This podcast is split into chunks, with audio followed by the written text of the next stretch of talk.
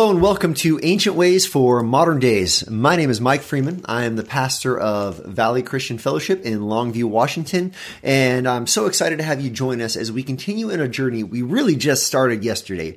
And it's a journey of devotionally thinking through the entirety of the New Testament every single weekday. And so this devotional, it follows Valley's reading plan over the course of the year and the New Testament section in particular.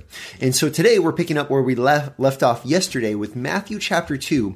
And with Matthew, Matthew chapter 1, we, uh, by way of review, we saw the genealogy of Jesus. We saw his birth.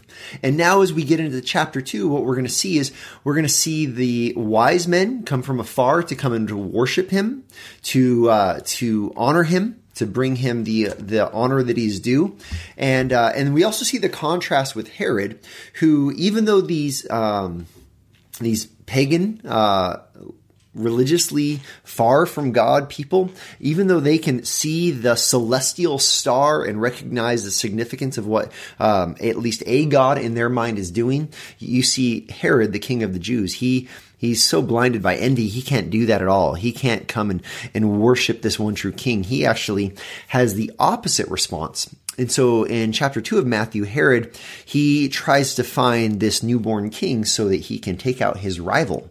And, uh, and so what you have then is you have the flight of Jesus' family to Egypt. You have the killing of all of the male children under two years old at the command of Herod in the region of Bethlehem.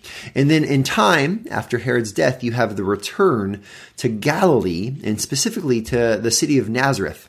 Now, th- there's a lot of interesting things happening here, but what I would like our time to focus on is on this continued fulfillment motif or this continued fulfillment theme that we saw some of in chapter one. I want us to remember that Matthew, his goal is to prove that Jesus is, in fact, the King of the Jews, the prophesied, long awaited, long expected King of the Jews. And so you're going to find, especially in this chapter, uh, this phrase over and over again about fulfillment or about the prophecy being fulfilled. Let me give you a few examples. Verse 5, it says, And they told him, eh, Where, where's this king born? In Bethlehem of Judea. For so it is written by the prophet. What does he say? It is written by the prophet. This is a fulfillment of what the prophet wrote. Or verse 15 says, and they remained there until the death of Herod, says this was to fulfill what the Lord had spoken by the prophet. Out of Egypt I called my son. Again, there is a fulfillment. Jesus is, he is checking the boxes to demonstrate that he is the fulfillment. He is the Messiah. Um, verse 17, it says, And then was fulfilled what was spoken by the prophet Jeremiah. A voice was heard in Ramah, weeping and loud lamentation, Rachel weeping for her children. She refused to be comforted because they are no more. And again, this is fulfillment language. And then finally, and this is the one that I want to spend some time fleshing out a little bit because this is the one that's a little bit different than the others. Verse 23, it says, And he went and lived in this, a city called Nazareth so that what was spoken by the prophets might be fulfilled, that he would be called a Nazarene. Now, this is interesting because, first of all, there is not one singular Old Testament prophecy that directly says that the Messiah is going to be a Nazarene. And so this leaves us scratching our head a little bit like, what prophecy is this actually talking about? And then the second thing is all of the other ones we just read, it says that a prophet spoke something or a prophet wrote something.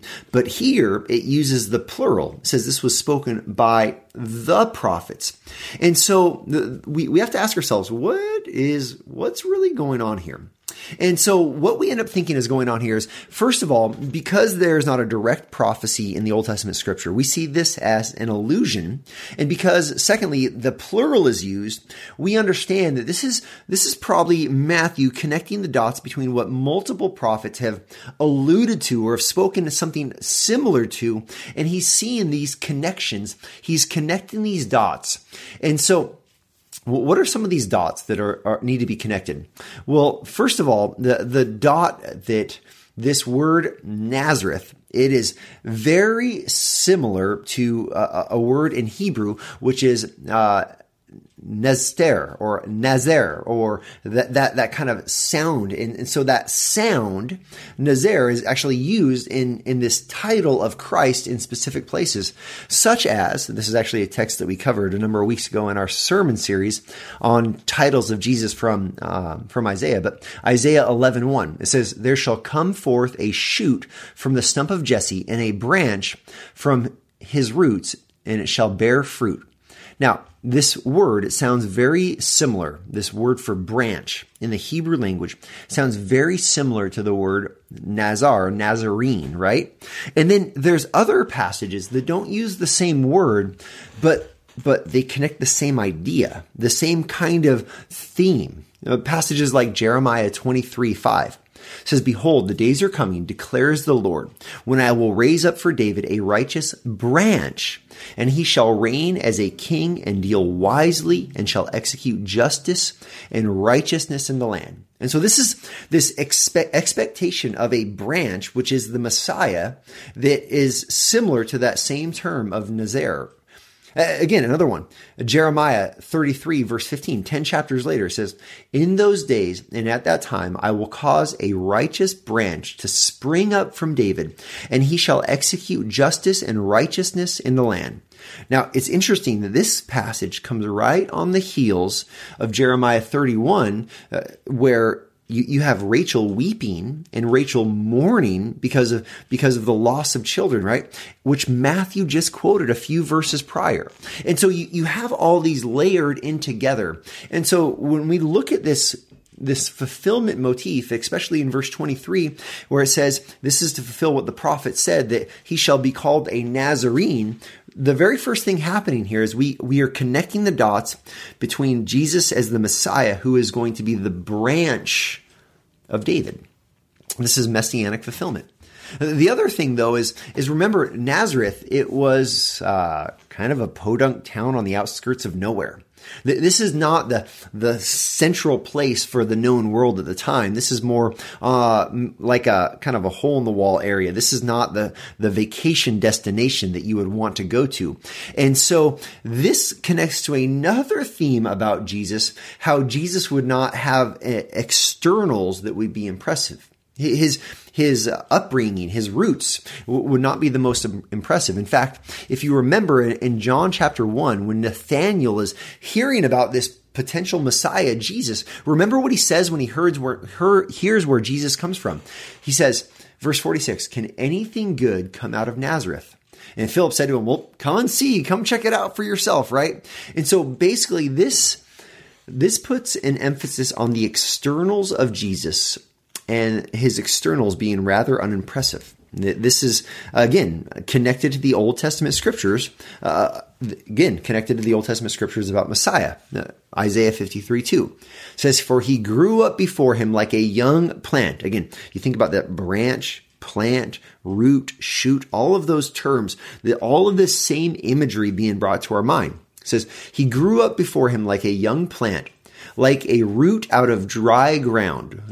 A root out of dry ground. This is not an image of something impressive. It continues. It says he had no form or majesty that we should look at him and no beauty that we should desire him. You see, ultimately, what this is saying is, is, the Messiah. There's not this externals about him that make you makes you take one look at him and say, "Oh man, that has got to be the Messiah." Instead, the externals are rather unimpressive. And so ultimately, we, we don't have a precise understanding, but generally speaking, what we see is that this messianic promise is connected to humble beginnings and it's connected to being a branch out of Jesse and out of David, out of this messianic family. Uh, questions like this, like, like, can anything good come out of Nazareth? Well, there, there's an answer to that. The answer is yes. The Nazar, the shoot, the branch of Jesse, the Messiah is he is a Nazarene. That's that's what this text is showing us here. It's it's pretty amazing. And so we look at that and we say, okay, well, what are our takeaways then? Well, takeaways are first of all the continued fulfillment theme. Uh, Matthew's just gonna he's gonna beat this drum the whole way. Jesus is the fulfillment of the King that has been long awaited by the Jewish people. This also emphasizes the early struggle and the un, unimpressive externals of Jesus. He, he wasn't wearing the gold rings and the, the gold chain. He didn't have the nicest clothing. He, he was average, ordinary, uh, likely from unimpressive beginnings, but, but that wasn't what mattered. What mattered is his identity as the sinless son of God. And then I think this actually, if we take it a little bit further, I think that we can contrast that with, with the glory of heaven that he left. I mean, think about this. Jesus comes to this, ends up in this town, Nazareth. But where did he come from? Bethlehem? Egypt? No, no, no. Jesus came from the glories of heaven. Jesus left the glories of heaven and the perfect harmony of his relationship with the Father and with the Spirit. He left all of that to come on this mission, this mission of love to save you and I. And so I would say when we when we think about this, this should elicit a certain response in us, a response of amazement. And this amazement really should lead us to a, a, sense not just of amazement, not of just of awe and worship, but really of of gratitude. Now, I think this text reminds us that we should be grateful for Christ for his early years, for the struggle of his early years as a precursor, reminding us of his struggle on the cross. This is this is meant to remind us of his great love and his great sacrifice. And so as we close today, uh, will you be amazed at Jesus and what he's done for us eh, on the cross? Yes, but even backing up to his willingness to come in the flesh in his incarnation, willing to to be that that uh, unimpressive externally person who ultimately is the most impressive because of what he's accomplished for us through his perfection, his his sacrifice, and then his resurrection.